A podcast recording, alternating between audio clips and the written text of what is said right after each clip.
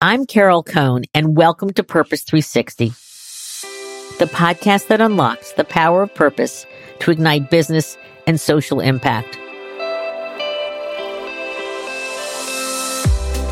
Today's conversation is quite different from having C suite leaders in discussion. It's about the beginning of a career with a young woman named Alexa Mikhail. I met Alexa at Fortune's Most Powerful Women Next Generation Conference last May in Southern California. She absolutely mesmerized me as she led the first conference grouping about women and healthcare.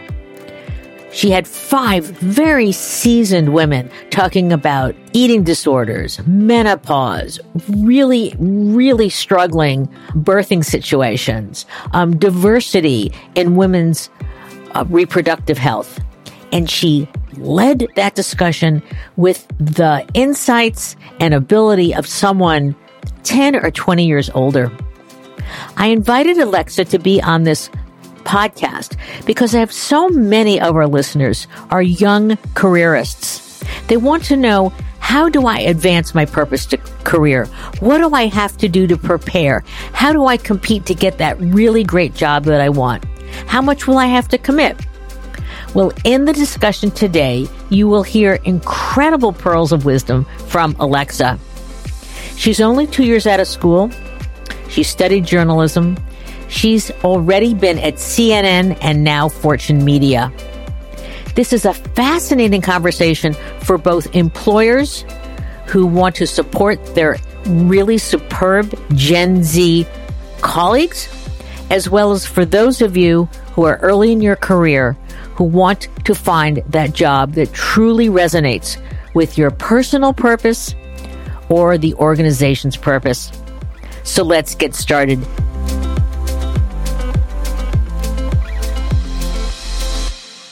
So, welcome to the show, Alexa. Thank you so much for having me, Carol, and all your kind words. It means a lot. well, it, very, very well deserved. So, tell us about, you know, you went into journalism. When did you know you wanted to do that? Talk about why Medill was uh, um, important to you, and then how you started your career. Yeah, no, I I studied uh, journalism at Medill. Yeah, I graduated a couple years ago, and it's interesting. I, I sort of applied to journalism school pretty last minute in high school. I didn't have this direct, you know, desire or purpose to have a specific title in journalism. It kind of came a little bit more naturally. But I would say it really just was about realizing that I really loved talking to people. I really loved writing and just getting to know you know, new people. I'm from Ann Arbor, Michigan, and I um, would go around on weekends in between cross country meets and whatnot and do these, you know, public speaking competitions. And I think I just noticed, and I would cut like a little monologue from different books or plays or excerpts. And I noticed that I just really loved, you know, being able to tell a story, being able to connect with people in a room. Um, and so that kind of led me to be like, I really love this idea of, of storytelling. Um, and so, you know, I think that coupled with even just my, my family background, I think I noticed also I loved talking to like my grandparents from a young age and getting to know their stories. My dad immigrated from Cairo, Egypt when he was seven and with his, with his parents and family and siblings. And I just remember, you know, being able to chat with him and, and his parents and really get to know their stories and I wrote about them a lot. And I love that you talked about your parents and storytelling because when I interview um, for whatever position, um, and I've hired a lot of people over my career, I oh, this is my favorite question, and it's what's the most important thing you learned from your mother? And it's got a second part. What's the most important thing you learned from your father? And you've already told us that they influenced you. So it's great that very early in your career you are, you know, present about that. So, so good for you. I'm, now I'll ask you the question. What's the most important thing you learned from your mother? Yeah, no, it's a good question. Um, you know, I think that it's really my mom's strength and grit um, she's actually been through a lot. She had a, a various health challenges when I was in high school and college, and, and still grappling with them. And I think that just her strength and her ability to sort of persevere through that, and you know, really be able to kind of um, you know, glean sort of some of the nice moments that, you know, could still come out of all of that. Thank you so much for that candor. And how about from your dad? What's the most important thing you learned from your dad? Yeah, my dad is one of the wisest people uh, I know. He really just has a selfless demeanor in which he just, I think, wants everyone else to be able to enjoy themselves, to come together.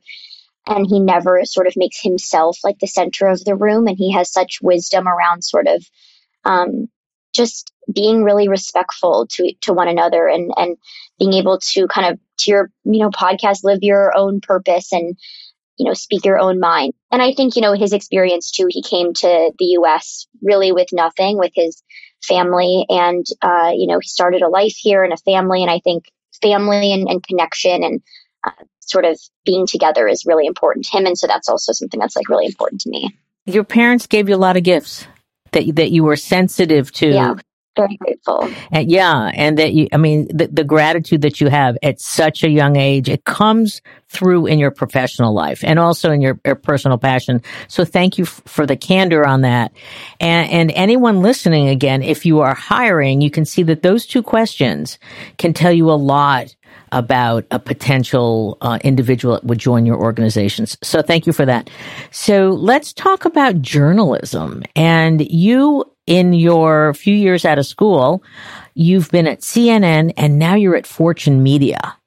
And those are, wow, you know, that's something that I'm sure that anyone in journalism would, would just, you know, strive to get to those organizations. Yeah, so it's really interesting. I mean, I actually graduated without a job uh, it was really hard to to find a journalism job at the time, and frankly, any job.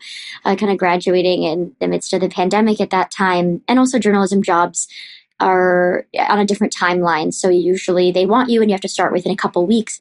Yeah, I mean, I just applied to a lot of different places, and I tried to connect with people that either went to Northwestern, that were from internships I had, just cold emailing and LinkedIn messaging people for sort of informational, um, you know, phone calls and um, and yeah, I ended up uh, applying to a job that I saw at CNN because I had heard that there was something new starting, that they were going to be hiring a bunch. So I kind of signed on um, as a member of what was going to become um, CNN Plus, which I don't oh, know yes. if anyone oh, is I know aware the whole of. story. Yes, the the great um, you know, situation that happened there. Obviously, um, it was canceled after launching. And so, yeah, I was there for about nine months before I was actually laid off from CNN um, as a part of the cancellation of CNN Plus. And CNN Plus, we were all waiting for that with, with great, you know, excitement. And so it's your first job, great brand, and then you're laid off. And so, you know, how did you deal with that, um, especially so early in your career? It was definitely very shocking. Um, and I think it's really hard, even though it was a mass layoff, right? I knew it wasn't about me, I knew it wasn't my fault. But it was really hard to not sort of internalize that, to not feel that, um, you know, to not know what to say to people, to not really feel there was something that you did or that you should have known or you know there's there's a lot of things that I think went into my um, you know, went into my head at the time when I was kind of in that two month stretch of of looking for what was next, which was um, yeah, it was a time I definitely won't forget. How did you get to Fortune Media? Because that's a pretty good, you know, it's a bad situation, but you landed really well. Yeah, and I feel really lucky for sort of what happened for me from that. And I really just spent the last, you know, the next few weeks obviously trying to process what this meant and figure out what I wanted. But I remember actually one of my leaders that was a part of CNN Plus was really helpful for me because she was telling me, you know, this is actually your time. Like you just started and this is your time to pivot maybe to what you wanted to. And the reality was, is that when I thought about it, I didn't really love the production side of TV news. And that's you know a, a great great industry to be in it's actually the majority of what I studied in college, but I found that I really wanted to be the person asking the questions and not in a broadcast realm, but just in any kind of medium that I could find. And I think that I, I really missed telling stories myself.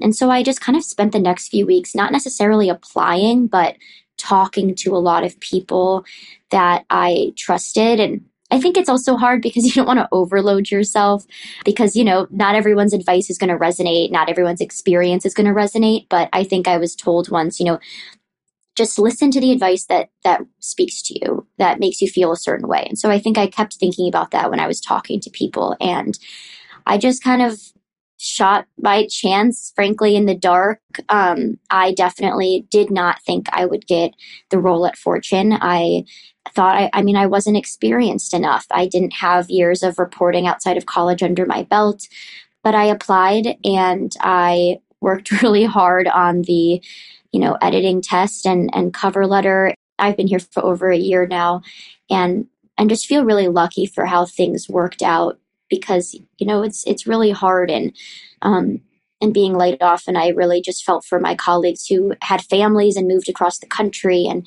um, you know, had a harder job you know, a harder time finding that next step. And so yeah, I mean, it, it's kind of all sort of came together randomly, but it really, um, I feel really grateful that where I landed. So, so for our listeners, I mean, you had perseverance, you worked really hard, and luck is always helpful.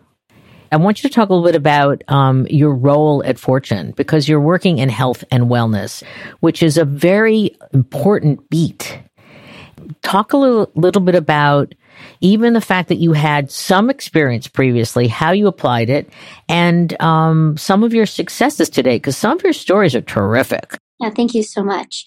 So I had, like you, was, you were saying, you know, experience with more so healthcare coverage when I was at the 19th, and then while I was in school as well. And so I was able to sort of apply that to the breaking news health lens that I still carried at Fortune. So anything that's happening, right, more day of, um, you know, I had experience being able to jump on that and cover it, whether it's something coming out of, you know, the White House or, um, you know, a, a new healthcare kind of crisis coming coming out. And and so that's sort of what I was able to bring. But I also had a passion for specifically mental health reporting and healthcare in, in that space and, and sort of that youth mental health crisis and reporting on anxiety and depression, which I had done previously as well. And so, as a health and wellness reporter, I helped launch our Fortune Well vertical, which launched about a year ago. And so we really were starting something completely new at a business magazine, um, kind of really almost trying to draw that link that feeling better is going to really positively impact our work lives and our home lives. And sort of that connection that taking care of ourselves is inextricably linked with performance and productivity and frankly retention and like a company's bottom line. I've loved writing about the science of happiness and and how to feel better in our day-to-day lives and kind of the the purpose right behind our work and behind our what we do outside of work so I think it's a really pivotal time to to be in this space. And I mean, I've loved growing, and um, you know, I, I think it's it's challenging to know what resonates, but I think the the bottom line is that, especially after we all were isolated in the pandemic and the growing mental health challenges, we're all just trying to find ways to, frankly, feel better. I have to say to our listeners that you just wrote a Barbie article which I, I think you might want to just briefly talk about that because you're always trying to, like when the Silicon Valley Bank bankruptcy, and you talked about, you, you might want to talk about both of those stories because you do do beautiful, um, creative linking to the story behind the story. I mean, I think people watched the movie and anyone would remember all of the the crazy dance numbers and sort of this idea, right, that the movie is playing into and critiquing this aesthetic of of Barbie. And so I think given that people were curious around did they have to train? And you know it turns out yeah you know Ryan Gosling did pilates and you know did they did dance classes and and they you know had certain regimens. And so I think that you know adding in some information about who trained them and what that was like um yeah I think that's that's something that you know the audience is interested in and then if you want me to talk about the the other article, oh, Silicon Valley Bank, because you were talking about the, this ripple effect that was that had a real impact in the valley. Yeah, I think it was interesting to to look at what happened there with with Silicon Valley Bank in terms of what it was like for founders at that time. I remember hearing, you know, and seeing some LinkedIn posts of, of founders, especially younger founders and first time founders, sort of saying, I just thought everything was going to crash, right? Everything I've worked for, and just really feeling that guilt and responsibility for their employees and the people that sort of entrusted them. So I thought it was interesting to look at sort of what the founders were feeling like during that time. And also I was I was reporting on the fact that there was a pledge around a founder mental health and and really being able to support founders and it had I can't remember what it would be at now, um, but but many many signatures around dedicating time and thoughtfulness to founder mental health, and so a lot of VCs and investors into um, you know into these founders into their companies were pledging that that should be a part of the the process of of you know elevating their business. I'm curious about how you prepare to write a piece because you wrote a piece earlier this year about aging women in the workforce and you, you dove into menopause at work and ageism, which is not covered a lot in the business media at all. So how do you prepare for something like that? And then also you've got, you know, you don't have the personal experience, you know, you're 23, but it was a really well done article. Yeah, thank you. That's actually one of uh, my favorite articles that I got to work on. So I appreciate you uh, pointing that one out while I wasn't able to relate to a lot of the experience of, of some of the sources, I was able to meet them, talk to them, really learn from their experiences in person. And I think that that made a huge difference. I also went to this event around menopause at work um, from Elektra Health, which offers menopause education and support in New York. And that's where I was able to meet the character, uh, Pamela Hutchinson, that I used in that story, who really was open and, and, had a LinkedIn post that went viral about what it was like to experience menopause in the workplace. And she had this quote, you know, where she said, I, I just felt like I wasn't firing on all cylinders anymore. And I, and I, you know, talked to my mom, my family. Um, that also gave me a lot of perspective. My aunt, you know, was like, you need to write about this. You know, no one's talking about it. No one's teaching you. No one's, um, you know, I think there's a lot just against women in the workplace. And I think that then as as Pamela said to me in the article, it just felt like if I spoke about menopause, that's just another uh, stereotype, sort of that I can be sort of berated for or seen as less than, even though she was a great leader in the workforce. Um, so I just thought it was one of those things where this is so common. I mean, everyone's gonna go through this, and we're not talking about it. And I, even though right to your point, I'm younger, I also thought I also want to when I am, am at this point in my career, I want to feel supported and I want to feel like there will be more resources out there. Yeah, I love in the article that you said that 40% of women, and it was a, a study that you referenced, have three to four times daily forms of ageism that happens. And so it, it was a very, very good article. Uh, so, so thank you very much. What would you like to say? Because I'm sure that, we have listeners now, early stage professionals who may want to go into journalism or they want to go into that writing is a part of their job. What advice do you give them? I think it's really hard because I think I'm still working on that, to be honest. Uh, I think it's a work in progress. Um, I mean, I, I talked to my editor. My editor, Jennifer, is great and it's just been incredibly supportive to me. And I feel lucky that I have someone that really gets me. But I think I've been open with her that, you know, very much, especially the first year I was here, I just really struggled with my confidence. I think that I felt like I, you know, I, I don't know, I think I felt like I didn't belong here and it wasn't really anything anyone was doing um, I think it was hard to feel good about my work. I I just felt like I was like, when's the next shoe going to drop? Every time I got an email or a Slack message, I was worried I was going to be laid off again. I think I constantly worried about it. And so it's funny that you ask that because I, I feel like I'm asking my mentors that of, of how do you sort of move through that? I think for me, it's really just been about, you know, staying curious and and continuing to have those conversations, continuing to listen to the advice that resonates with me. And I guess just to not get caught up in the noise. Um, I think this industry is ever changing. And so I think I have to be okay with that uncertainty and with the fact that things are going to inevitably change and I'm going to have to pivot. But I think the more that I can pitch and do stories that I am proud of, that I think are elevating voices that are far too often left off the stage, are that that helps boost my confidence. So I think, you know, whether that's at Fortune or, or just in a blog post I write. It's, it's like, how can I kind of elevate my stories? I think that has really helped me. And yeah, I think staying connected with people who support you genuinely has has propelled me uh, probably the most. I would refer to you as I've been graced with many young people that I call them an old young that they have this kind of old soul in a way, but they're, they're still young and they're very curious. And you are one of them. What's your advice about finding the right mentor, engaging with a mentor, you know, any good things to look for and also maybe some things to watch out for? So I think not being afraid to ask people for a coffee chat, a phone call, a Zoom, whatever sort of works for you. Um, people are just so have been so open to me and and wanting to to help to answer my questions, but also just to get to know each other. And that's something that not only helps, you know, sort of answer professional goals, but it helps boost your confidence. Just, and I think sometimes we are afraid to, to raise our hand and to give someone a compliment or to ask for help because we don't want to bother people. But I think if people are busy, they'll tell you. I don't think it's worth it to, to sort of be silent when we, we have a thought, we have a question. Let's talk about the future of journalism. Does Gen Z at all? I mean, I don't think I've ever seen a Gen Z person with a newspaper. What's your feeling? Because you are a Gen Zer. Uh, I think it's tough because I sort of describe it right as when I was even in school not that long ago, I was in classes that were talking about, you know, getting the big interview and, and sitting down with that um, you know person and everyone's tuning in.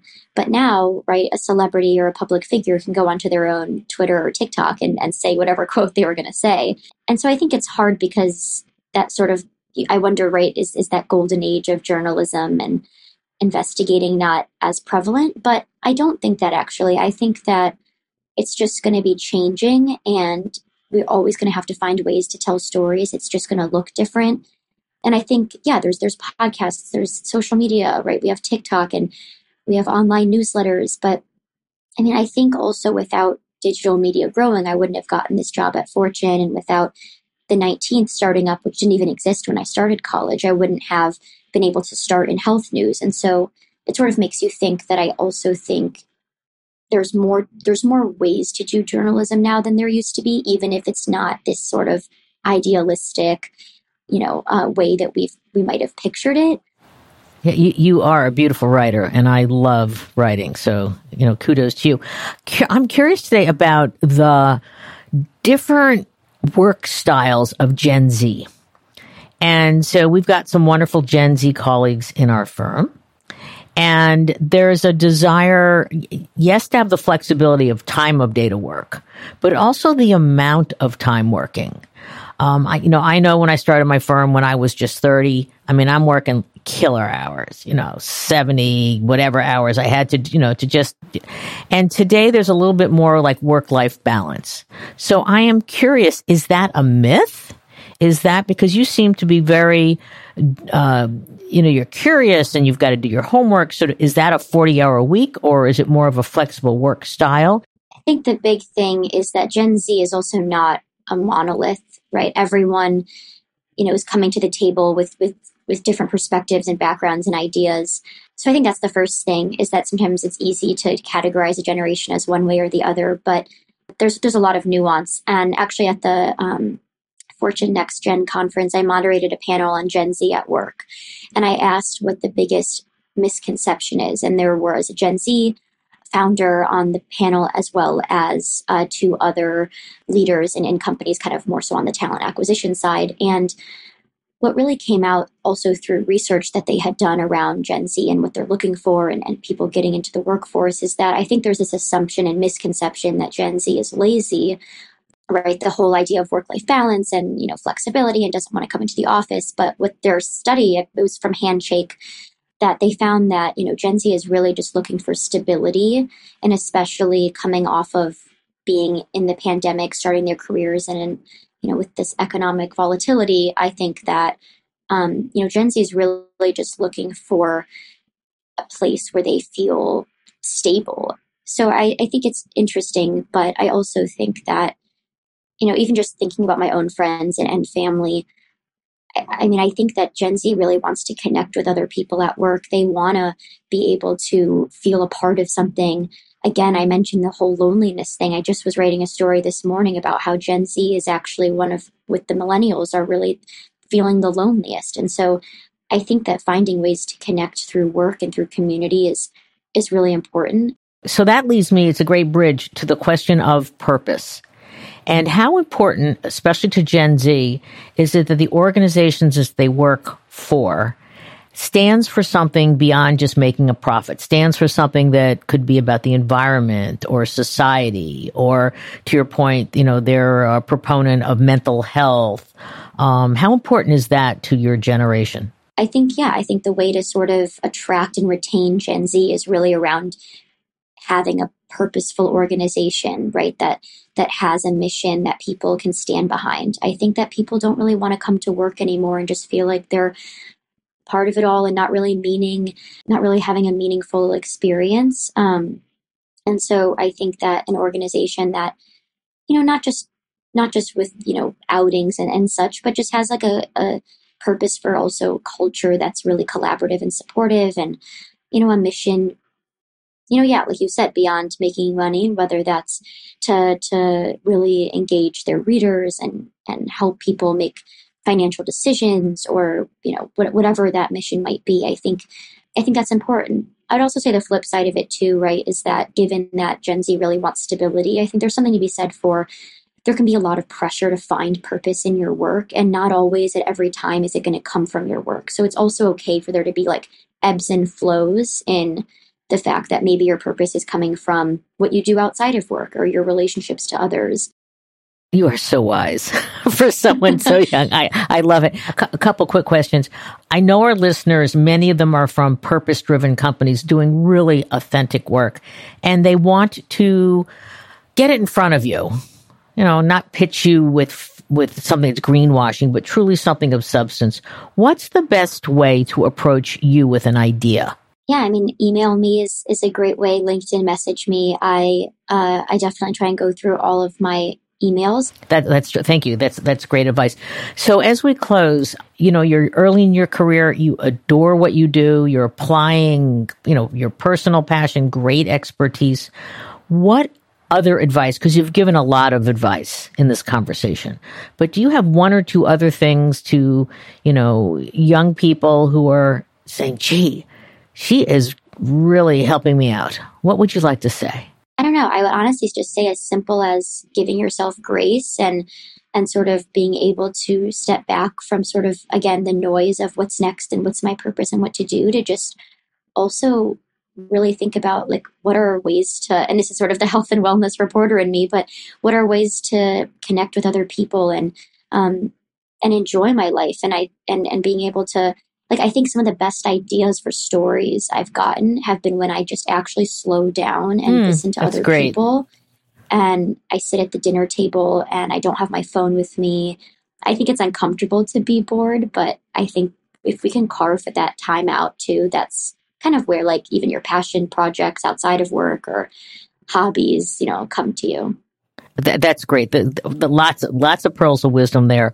Um, any other thing you want to leave with our listeners before we have to say goodbye? Yeah, I mean, I guess I guess I would just sort of say that you know, I I think I'm also taking everything day by day. Um, you know, I really appreciate being on this podcast because I I mean, I have a major imposter syndrome knowing the kinds of people that you've interviewed and so I just think, you know, for me at least, it's like I just I don't even know what's going to kind of happen like the next week and, and stuff with this industry. okay. And so I think I think it's all just kind of trying to be more okay with with pivoting and trying to again, you know, work on that just personal self confidence and um, being able. And it's always helped to have support systems where you can, you know, really embed yourself and, and lean on people. So, Alexa Mikhail, you are an amazing young woman with tremendous wisdom. And I, as I say to all of um, young people that I mentor, that y- you've got that essence that's never going to go away. And that gives you an incredible grounding and foundation to basically do whatever you you want to do in your life. And I think your point about being curious, staying curious, but I also love the fact that you said slow down because our world is going so fast and we have to constantly be entertained. And I know it's the moments when, you know, I'm like riding my bike or I have a horse and so we're just walking, walking, you know, out in, in a pasture it, it's just very calming and it allows me to, to get to my core. So thank yeah, you so much no, for being well, on the so uh, on the. Oh, thank you so much. I I owe I owe you, and to our listeners, if, um, again, uh, t- lots of great wisdom here, and I really appreciate you being on the show. Thank you so much, Carol. I appreciate it.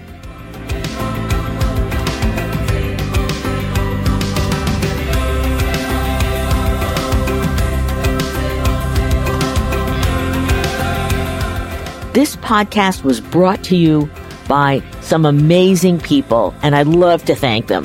Anne Hundertmark and Kristen Kenny at Carol Cone on Purpose, Pete Wright and Andy Nelson, our crack production team at True Story FM, and you, our listener.